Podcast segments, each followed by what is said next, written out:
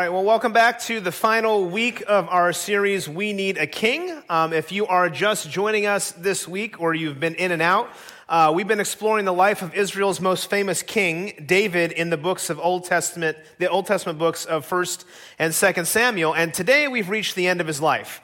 And if you've been with us, you can, you can say what a life it has been. Indeed, we've explored some powerful lessons from David's life. So we began with his anointing in 1 Samuel 16, which showed us that God doesn't focus on outward appearance. He's most concerned with our hearts. And in many ways, that's been the theme of the whole series. When David defeated the giant in 1 Samuel 17, we learned that God is more powerful than any obstacle. When David was on the run in 1 Samuel 18 to 31, we saw that God is with us and he protects us no matter what happens. In 2 Samuel 7, after David ascends the throne, we saw God establish uh, uh, his covenant with David's royal line, which paves the way for our Savior, uh, Jesus, to come, King Jesus. Salvation indeed belongs to our great God. In 2 Samuel 11 to 20, last week we saw the devastating consequences of sin in David's life. And in the end, David's story, what we saw is that it's, it's, it's ultimately not about David. It's about his God who chooses, blesses, and saves a people for his glory. And now we're at the end. David is an old man and he's going to share his last words with us today. So let me ask you a question. If you could plan your final words, what would they be? If you could plan your final words, what would they be? Now, not everybody gets to do this. Some die suddenly. Uh, but if you could, what would you say? Right? What message would you pass on? As I was thinking about this this week, I discovered that more and more people are giving thought to their final words. In fact, there's a growing interest in holding living funerals. In other words, where people will hold a, a, a, goodbye celebration before death occurs. In fact, a famous example was the popular book Tuesdays with Morrie, also a movie. I read that back in college. Um, the author Mitch Albom chronicles his time with his 80 year old college professor who's dying of ALS. Uh, Morrie offers Mitch lessons on life as he's dying. So imagine, imagine you're about to pass away. Uh, you've reached the end of your life. You gather all your family and friends together for a celebration of your life. Then you get a chance to speak. What would you say? What message would you pass on? That's what David does in, in 2 Samuel 23 and 1 Kings 2. We hear David's last words and we catch a glimpse of his heart. Now, some of you might be listening right now, here, at home, later on, and you might be saying, I, have never thought of having a living funeral before. That's kind of an interesting idea. And others of you are sitting here saying, I'm terrified. And you're terrified precisely because you don't know what people would say about you. Because you see, funerals, they have a way of exposing our hypocrisy. We can't hide. Our entire lives are laid bare before those who know us best. And for some of us, our public life, how we presented ourselves to outsiders, does not match our private life, what insiders know about us. And I've officiated, I've participated in, I've, I've been around enough funerals to know that this is a reality for many people. A parent, a sibling, a spouse, a friend, they die, and then people get up and they offer words of overpraise.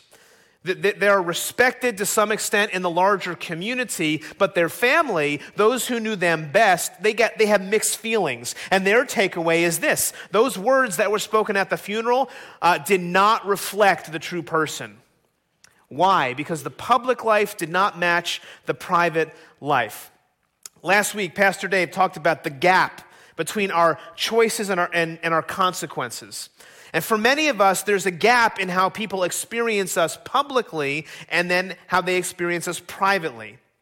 It may feel like you're living two different lives. There's a dissonance that just gnaws at your soul. And I think David experienced this very much. Because in one breath, David writes these words of thanksgiving in 2 Samuel 22. He says, The Lord is my rock my fortress, my Savior, my God is my rock in whom I find protection. He's my shield, the power that saves me and my place of safety. He's my refuge, my Savior, the one who saves me from violence. I called on the Lord who is worthy of praise, and He saved me from my enemies. What beautiful words of praise and faith. But in another moment, David does what? David commits adultery and murder. He ignores injustices committed by his commanders. His own son rebels against him. And so we're going to see in our passage today that, that, that, David has some regrets. And as he says his last words, I imagine he's feeling the tension of that gap I just spoke about. He knows some of his private life did not match his public image. And maybe David even feels like a hypocrite. So, in today's message, I want to examine David's life and show us how to eliminate this gap between our public and private lives. I want to show us how to build a life of influence so that if you ever have a living funeral, your words will have more weight. Why? Because people will know your integrity, that you were the same person in public and private. And so, to accomplish this, I want to look at David's final words in 2 Samuel 23 and 1 Kings 2. In those sections, we see three, three words. First, we see the public word, then there is the private word, and finally, there is the, the final word. The public word, the private word, the final word. Let's pray as we, as we look at each of those today. Heavenly Father, thank you so much for my friends who are here today, Lord. Um, I don't know how everybody has walked in this room today. I don't know uh, for those that are listening, Lord, where they're at, but you do. Lord, you knew, you know, you know what we're walking through, you know our needs, you know what's going on in, in, in our interior lives, in our hearts. And I pray right now, Holy Spirit, you would meet us where we are. Speak truth to us, Lord. Help us to feel your love and your grace, your encouragement, your conviction, and may we leave today transformed for your glory. In Jesus' name, amen. Amen. So, first, let's look at David's last public statement as king in 2 Samuel's Samuel 23. Now, most commentators think that 2 Samuel chapter 21 to 24 is an epilogue that offers highlights of David's life. And in, in the center of those highlights are David's final words that are preceded by a psalm of thanksgiving in chapter 22. Uh, then, 2 Samuel 23, 1 to 7, it gives us an audience to David's final public appearance. We read this. Now, these are the last words of David. This is it, the last words we hear in public. And if you've been with us for the entire series, you've seen David's life. You know, it's, he's had ups, he's had downs, it's been, it's been complicated. He's had high points, he's had low points. And you're wondering right now, how is old man David going to reflect on everything? Well, if you look at verse 1, we read something really interesting. We read this it says, The oracle of David, the son of Jesse, the oracle of the man who was raised on high, the anointed of the God of Jacob, the sweet psalmist of Israel. So I want to draw your attention to a few details in this verse. First, if you, look, if you notice that word oracle, in the Old Testament, that word typically means an utterance originating from God. In other words, these are God's words to his people spoken prophetically through David. Second, this verse highlights David's origins as the son of Jesse, a rather unremarkable beginning. In other words, David came from a family of nobodies, but God made him somebody. He raised him on high. He anointed him. God himself would transform David's family into the royal line of Messiah. And then the third, that phrase, the sweet psalmist of Israel, reminds us that David was the warrior poet who became king. He was an artist, he was a, a, lover, he was a fighter, all wrapped in one. And he captures the emotional ethos of his people. And we still read his words today, thousands of years later. So he continues in verse 2. It says, The Spirit of God speaks by me. His word is on my tongue. The God of Israel has spoken. The rock of Israel has said to me. Now, what a buildup, right? It makes the, the reader wonder, what's he going to say next? He's, he's going on and on about God speaking. He's on my tongue. He's going to speak. He's the rock of Israel. What's he going to say? Now, again, it's clear that God is speaking prophetically through David. And by prophetically, I don't mean that he is foretelling the future. Rather, he is forthtelling the truth directly from God. So notice that a portion of David's final public words come directly from God himself. David has a public image. And so I want to pause for just a second and ask you a question to get you thinking about this. Um, what is your public image? Right? How, how do outsiders perceive you and me? Because in many ways, what we do is we create and then we curate our public image. In other words, we only give people a small window into our lives. We all present ourselves in a certain way in public to people we don't know well, our outsiders. And what do they see? Now you might say, well, Pastor Bob, listen, I, I, am not famous. I'm not a public image. I'm not a public figure. I don't have a blue check on Twitter. Uh, I only have a small circle of people who know me. Which, fair enough. Okay, some people are more well known than others. However, I would say that all of us have a public image of some kind. And it is an image that we curate to avoid judgment. We want to be seen as a person who has it all together.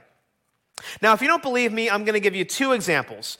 Uh, the first is a well known example you might experience, and that's the example of church. Church. Church people do this all the time. In fact, today, maybe you've walked into this church building thinking you had to act a certain way. And I'll tell you how I know this. Um, I will occasionally go out in public and I'll meet people uh, that I don't know, and eventually they'll ask me, What do you do for work? And sometimes I will come out and say, I'm a pastor. It's like coming out. Yes, that's what I do. Um, other times I'll be more coy and I'll say things like, Yeah, I'm a public speaker. I lead a nonprofit, things like that. And you know why I do that? I do that because as soon as I say I'm a pastor, people act differently. They just do. You know, there, there's a certain way that you think you have to act when a minister is present or, or whoever, right? We curate our public image to act in a certain way to be accepted, our, perce- our perception about uh, being accepted. Now, the second example and, and, I was told about this one this week, so this is, this is for the younger folks in here today. Uh, I heard there's a social media app that's all the rage with Gen Z, the younger people. Um, it's called Be Real. Okay? Uh, I, I hadn't heard of it, and so I did some research, and here's the basic premise. Legacy social media, things like Facebook and Instagram, encourage people to do that curating of images. You, you choose your most photogenic moments. You can use a filter to touch up the blemishes and make it look so good. Be Real, this is the way they're pitching it, Be Real is different. Here's how the app works Be Real sends you an alert that it's time to take a picture. So, like right now, it would beep and say, You open the app, you got two minutes to take a snap photo, and your, your phone's front facing camera is going to take a picture of you. So the, the idea is that it captures you in this unprepared, you know, real moment. It's very popular with the younger folks here. Now, what's interesting, what's interesting, really interesting, is that I both read and I heard that there will be people who lament, lament the fact that there be real moments.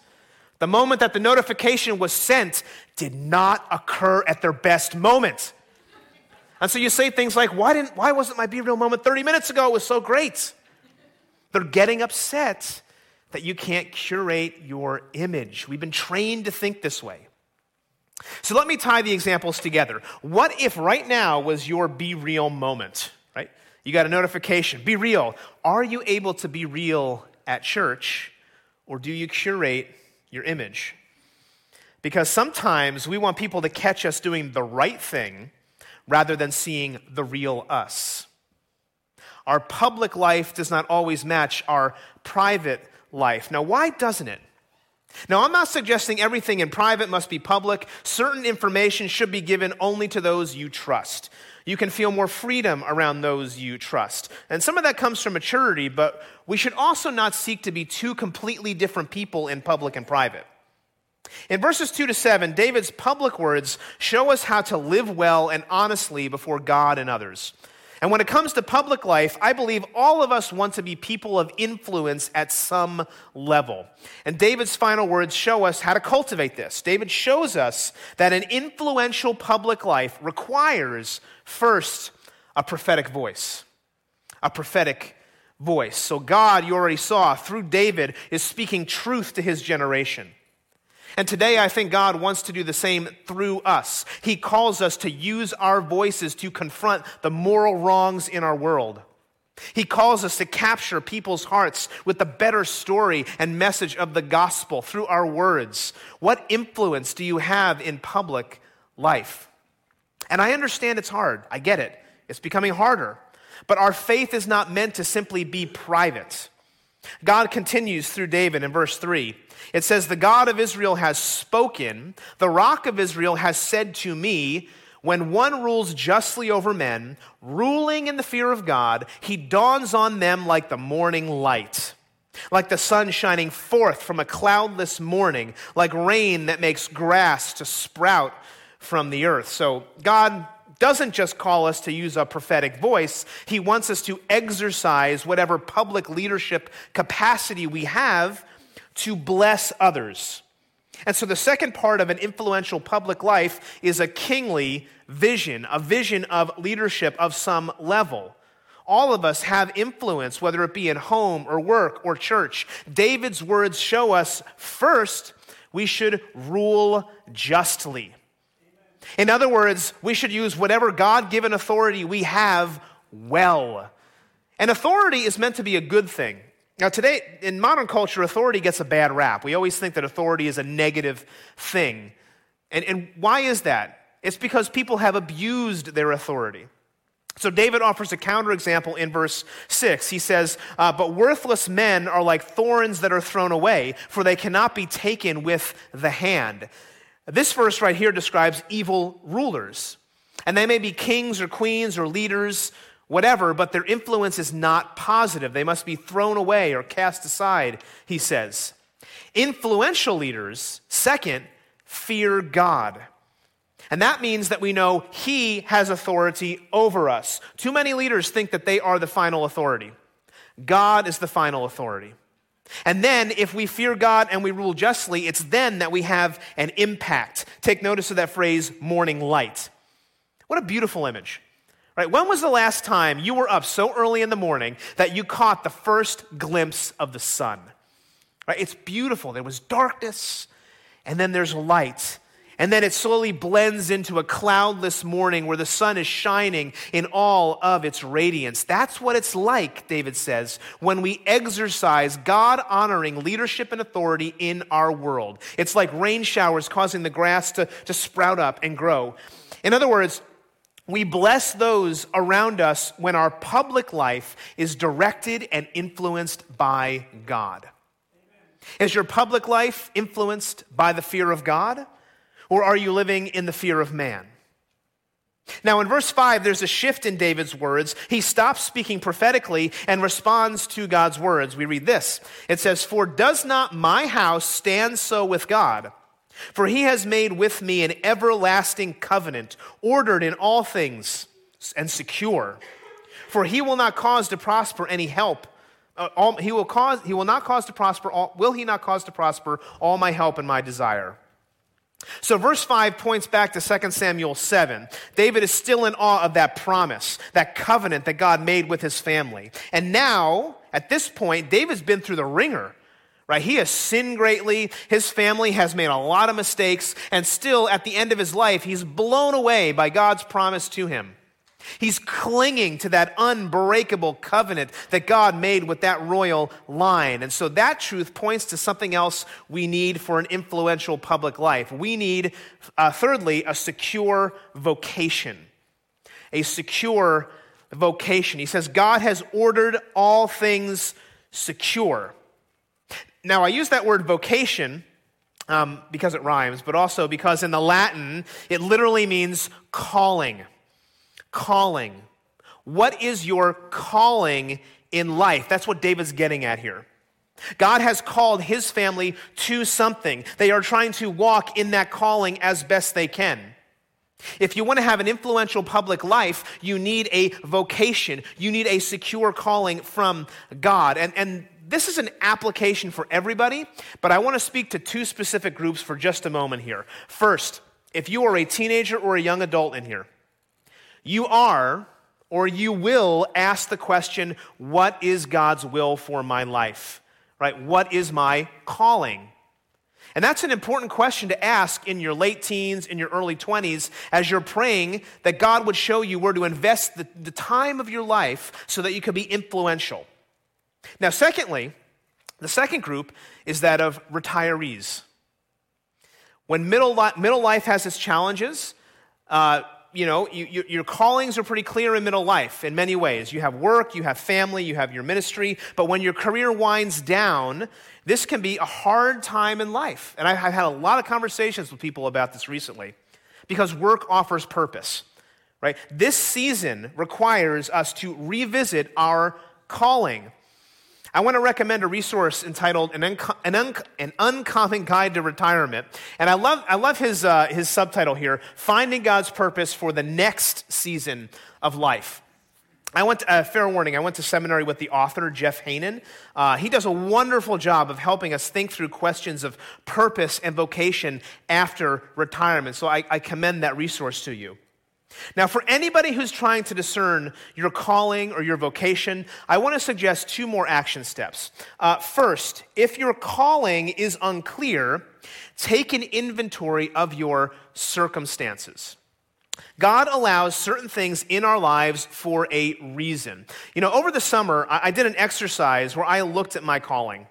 I looked at my circumstances, and what I discovered is that I have three main areas of how this plays out. So, first, my calling is to um, be a, a loving husband to my wife, Amanda. That's a calling. Second, I'm called to be a father to my children. And then, third, I am specifically called to be a pastor in a certain context. And each of those callings have a public and a private component. How we exercise our influence in those callings is impacted by our circumstances.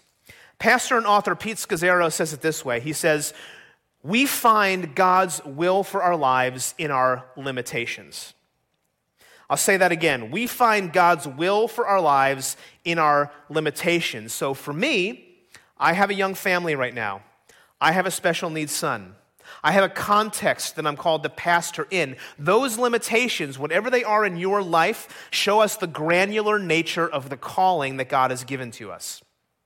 Now, second, if your influence is unclear, you need to take an inventory of your circles. God has placed us in a time and place. He's brought certain people into our lives to influence us for His glory. Who is in your circle? Now, your public life may include people that you meet in person or nowadays online. I mean, if you put words on the internet, they're public. Author Os Guinness, who we just had at our Underground Sessions event, writes this in his book, Carpe Diem Redeemed. He says, God calls us in the flux and flow of time and history, and the gift of being able to seize the day flowers from a way of life that weaves together three principles. First, walk before God. Second, read the signs of the times. And then finally, serve God's purpose in our generation.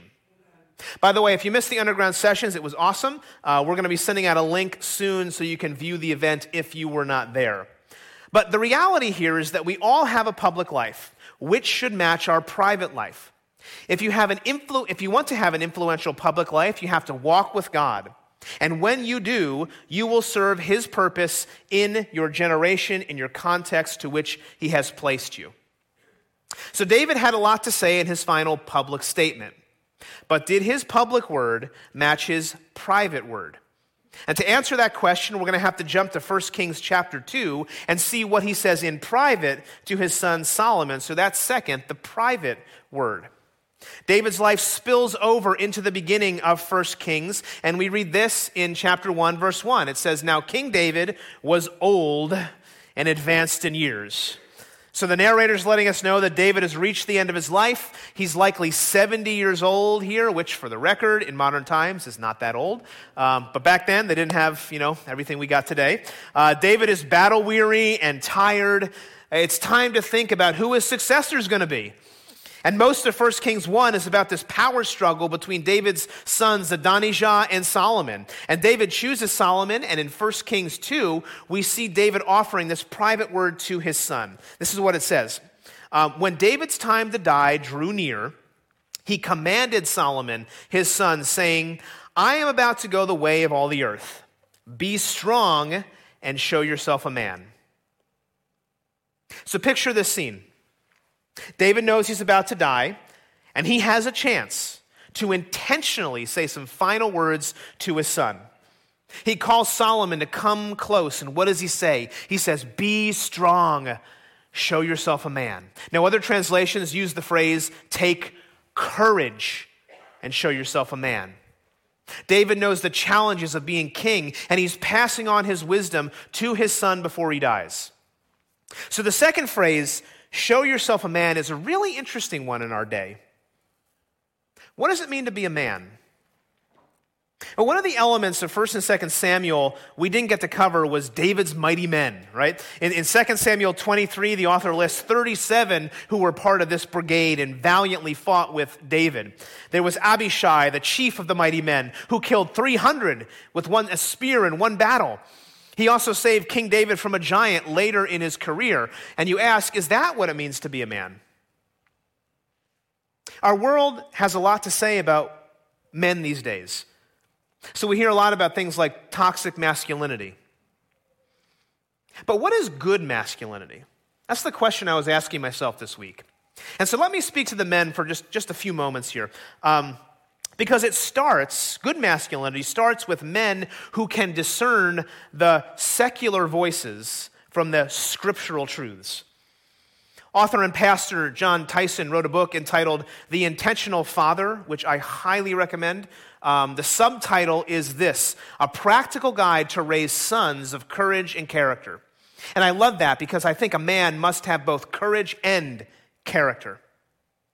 While the whole book is intensely practical, in chapter 11, he specifically highlights six roles men need to master as they grow toward maturity. So let me briefly highlight each. First and foremost, there's the role of disciple. We are called to be a disciple and follower of Jesus Christ. Now, if I were to ask you the question today, have you been discipled well into the Christian faith, how many men would raise their hands? Probably too few. And if I were to specifically ask you, did your father disciple you into the Christian faith? I think even fewer would raise their hands, which I think is a problem. And if we're going to have men of courage and character showing ourselves to be men, we must first and foremost be able to answer the key questions of faith, like who is God? Uh, what is the gospel? What is the biblical story? How do I read the Bible? Not enough men can answer those questions well. Instead, our view of masculinity is informed by cultural expectations, not scriptural prescriptions. The second category he talks about is that of lover. Lover. And what he means by this is if you want to show yourself a man, you need to learn how to relate to women well. How do you love your wives? How do you, how do you, how do you honor people that are around you? Too few men know how to do this today, and it's caused a lot of societal problems. Third, there's the category of leader. Men need to learn to lead in whatever sphere they've been given. In fact, author Robert Lewis has a great quote about men as leaders. He says, A man accepts responsibility, leads courageously, and lives for the greater reward. Lead well. Fourth is the category of warrior. In other words, men need a, need a cause bigger than themselves to live for. Uh, Tyson notes, sadly, most men don't have a cause. And what do they do instead? Often we're, we're engaged in things like video games for long hours after, and that's the appeal of it right? There's a cause there. But we're called to fight for the truth in whatever sphere that we are called into. Fifth is the category of brother. In other words, men need to have friendships with other men. They need a community, a band of brothers. Now, as we age, this gets more and more difficult, but we need it. And then finally, there's the category of wise man.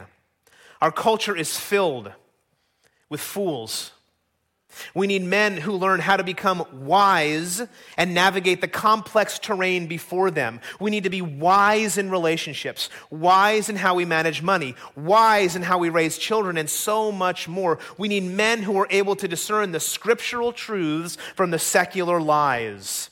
Jon Tyson offers this as a summary. He says, What does our culture tell us? Life should be easy. You're important. Your life is about you. You should try to control everything, and you can live forever. Forever. As a result, all of the emphasis on the self and self fulfillment produces an extended adolescence where men never grow up to reach their full redemptive potential. Do you want to reach your full redemptive potential? Do you feel that, that push and that pull of the secular and the scriptural views of manhood in your life? See, on his deathbed, David's final word was what? Take courage, show yourself a man. What does it mean? Well, look at how David qualifies the statement in verse 3. He says, You got to keep charge, take, keep the charge of the Lord your God, walking in his ways and keeping his statutes, his commandments, his rules, and his testimonies. As it's written in the law of Moses, that you may prosper in all that you do and wherever you turn. So he says, if you want to be a man, you walk in God's ways, you keep his commandments and law, you tell people about what he's done, and then you prosper. After 40 years of being king, this is what David's learned. And every time he's not honored God, he's like, eh, it really hasn't gone well for me, hasn't gone great. It takes courage to follow God, both back then and today. It takes courage. A true man honors God in everything, David says. And then he continues. He says, We do this that the Lord may establish his word that he spoke concerning me, saying, If your son pays close attention to their way, to walk before me in faithfulness with all their heart and with all their soul, you shall not lack a man on the throne of Israel. So again, we learn that David is again thinking about God's promise uh, from 2 Samuel 7. David wants his legacy to continue. Israel needs a good king. He wants Solomon to learn from his mistakes, and he wants him to pass on this message. Now, I want to point out that David begins first with spiritual advice to his son. What's the challenge? Honor God in everything. In everything he says, now we can give our kids good life skills. Like we can teach them how to, how to throw a baseball, how to drive a car, how to balance a checkbook. But what is most important? Love God in everything you do. It needs to be all of your life. It's not we go to church on Sunday and that's when we're spiritual. It's, and then the rest of the week we do other things. No, it's everything. That's what he's getting at here. That's, that's David's heart.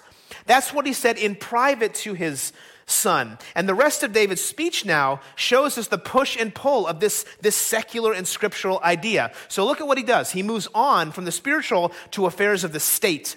Verse 5, he says to Solomon, Moreover, you also know about Joab, what he did to me, how he dealt with the two commanders of the armies of Israel, Abner and Amasa, whom he killed. Now, pause. I find this part of David's life so humbling and intriguing. Because you read this last part and you say, he starts with scripture, but he doesn't end there. Right? He, instead, he ends by giving Solomon political advice. First, he, he's sitting there saying, You know what, Solomon? Remember that? You remember Joab right over there?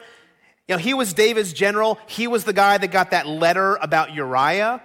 So Joab has dirt on David, right? Joab also was this ruthless political figure who's brutally killed people without David knowing. In, in 2 Samuel 20, which we didn't, we didn't look at, uh, Joab cuts Amasa's stomach wide open, uh, murders him, right? Leaves him for dead. David knew at this point in his life what Joab did, and now he says, you know what, this guy Joab, he's a problem. He's afraid that he's going to undermine Solomon. And so here is David's advice to Solomon. He says, Act therefore, verse 6, according to your wisdom, but do not let his gray head go down to Sheol in peace. he says, in other words, Solomon, you know, do what you want, but I think you should kill that guy. you can laugh at this. Now, again, David does that good job of starting with spiritual advice, but he ends his life with this political advice. And again, I've always found this interesting that David ends by telling his son to kill his political enemies, and not just Joab. He continues, verse 8 and 9, he says, And remember Shimei. He cursed me with a terrible curse when I was fleeing.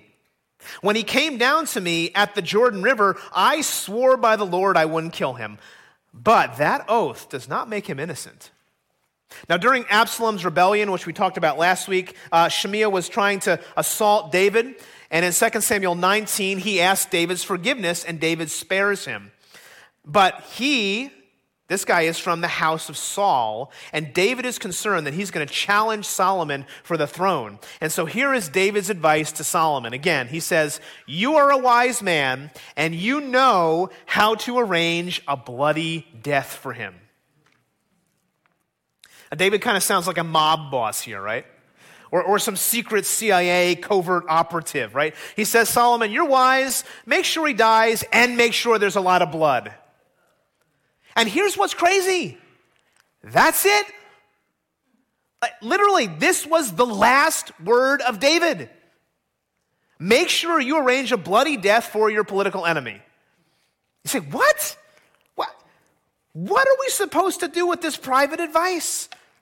First, he says, honor God in everything. Then he says, kill your enemies and make sure there's a lot of blood. What in, what in the world? Like, what a complicated figure. Commentator Richard Phillips observes this. He says, When David directed Solomon to murder all his rivals and begin his reign with a sword bathed in blood, he left a legacy not only of principle, but also of unbelieving pragmatism. Not merely of faith and reliance on God, but also of fleshly self reliance and worldly use of power. What a great summary of David's life and his last words. Now, some people will argue that David is advising Solomon to do what he should have done. Uh, the king is supposed to bring God's justice here on earth, but Joab and Shimei, they, they committed capital crimes. They should die. But it just it seems so pragmatic and self serving. And that's the tension that we talked about at the beginning of this message. Uh, David's final public words were this rule justly and fear God. David tells Solomon in private, honor God, but take matters into your own hands. It seems like David is a hypocrite. What do we do with this? Well, I think these Old Testament characters are here to show us the sin and proclivity that we all have. And I hope throughout the series you haven't heard me or Pastor Dave say, do everything David did, he's perfect. No. David got some things right, David got some things wrong. He honored God sometimes, uh, other times he sinned, which seems just, it seems just like us. God calls David and us to follow him with all that we are. And the only way we can make our public words and our private words align is by clinging to the final word. Now, what is that? What's the final word? 1 Kings 2:10 records David's death. We read this. It says, Then David died and was buried with his ancestors in the city of David. David had reigned over Israel for 40 years, seven of them in Hebron and 33 in Jerusalem. So the greatest king in the history of Israel is dead. He had his chance to offer last words and I'm sure his funeral was huge and it was filled with mourning and processionals leading to his burial. He had 40 years of record. He got some things right, he got some things wrong. But we're told in the New Testament, in Acts chapter 13, 36, that David served the purpose of God in his generation. In other words, God used David because he uses broken people. Why? Because God has a greater purpose. And right after David's death, we read this. It says in verse 12 So Solomon sat on the throne of David, his father, and his kingdom was firmly established. And that verse right there is a testament of how God's purposes cannot be thwarted by our sin. Solomon was the son of David and Bathsheba. God made a promise to David, his dynasty would be established. God told David he was not going to build the temple, Solomon would. God's son, David's son, would continue ruling. And his last words to Solomon, David was concerned about his legacy. And what he needed to realize, and what we all need to realize, is that sometimes our greatest legacy is who we leave behind. So, who are you influencing right now? What message are you passing on? Because our final words are not the end. If we pass on the message God has called us to pass on, our words can make an impact not just in our generation, but beyond. And ultimately, God is the one who will have the final word in our lives.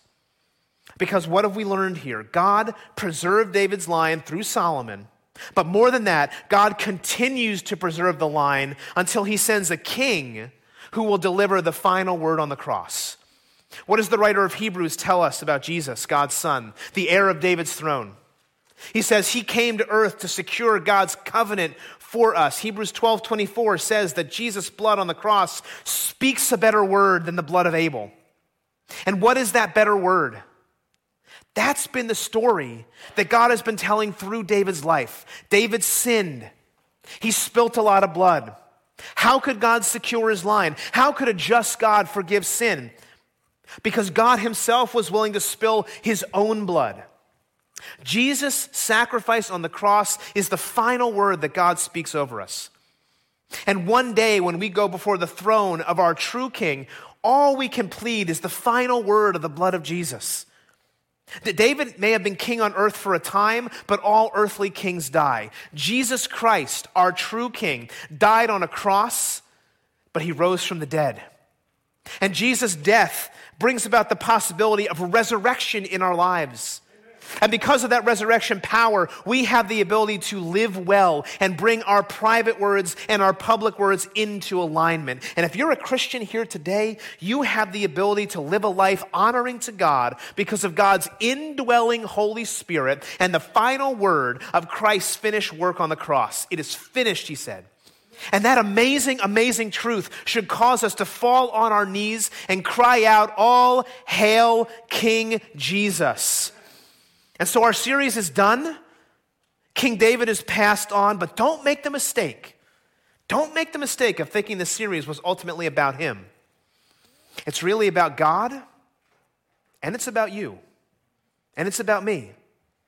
Because as we wrap up today, I want to ask you the real question of this series Do you believe you need a king? Do you believe you need a king? I'm going to invite the worship team to come on stage. They have one, one last song for us to sing. And as they come, I just want to say maybe, maybe you've been listening to this series and you found the life of this ancient Near Eastern king just really fascinating. Like David, he's got a really interesting life. But it's not really about him, it's about you. Are you willing to surrender your life fully to the true king who will come from David's line, Jesus Christ? Can you hear the final words that he declares on the cross? It is finished. That your life right now may feel chaotic and just as up and down as David's life. Maybe you resonated with his challenges. That's why you love the series. And if that's you, I just want to encourage you today give your life completely to Jesus. When you bring your whole life under the reign of Jesus Christ, he takes you from sorrow to joy. He takes you from chaos to order, He takes you from death to resurrection. May the cry of our hearts be, All hail the true King, Jesus. And God made a way for that Redeemer by raising up King David. What are we told about David when we meet him back in 1 Samuel 16? For the Lord sees not as man sees. Man looks at outward appearance, but the Lord looks at the heart. He looked at David's heart, he looks at my heart, he looks at your heart. And David, at his core, sought after God's heart. He chased after it. He wrote songs about it. He sought to live it, although not perfectly. When you surrender to Jesus, you start chasing after God. Are you chasing after his heart today? And that's the question I've been asking myself throughout this series. It's the question to ask every single day. It's the only thing that matters. Because when you commit your life to chasing after God's heart, then your public and your private life come into alignment. When you chase after God's heart, you're more aware of the reality that you need a king. We need a king who will rule us in love and justice and power. We need a perfect prophet, priest, and king who can show us the way to live and to love. And when he influences our life, when he, when he empowers our life, our final words will have more weight. And so may our refrain always and ever be all hail King Jesus. Amen. Amen. Let me pray for us. Heavenly Father, thank you so much for your word. Thank you so much for this series, oh God. Thank you for uh, those that have been with us, those that might have been here for the first time.